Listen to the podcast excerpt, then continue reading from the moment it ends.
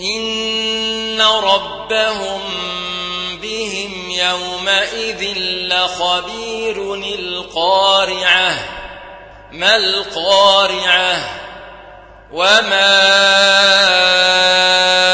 أدراك ما القارعة يوم يكون الناس كالفراش المبثوث وتكون الجبال كالعهن المنفوش.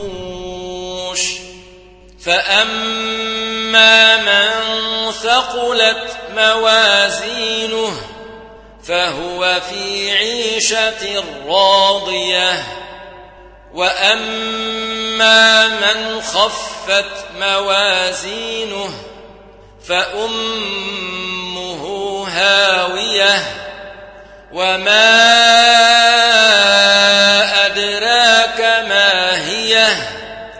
نار حامية.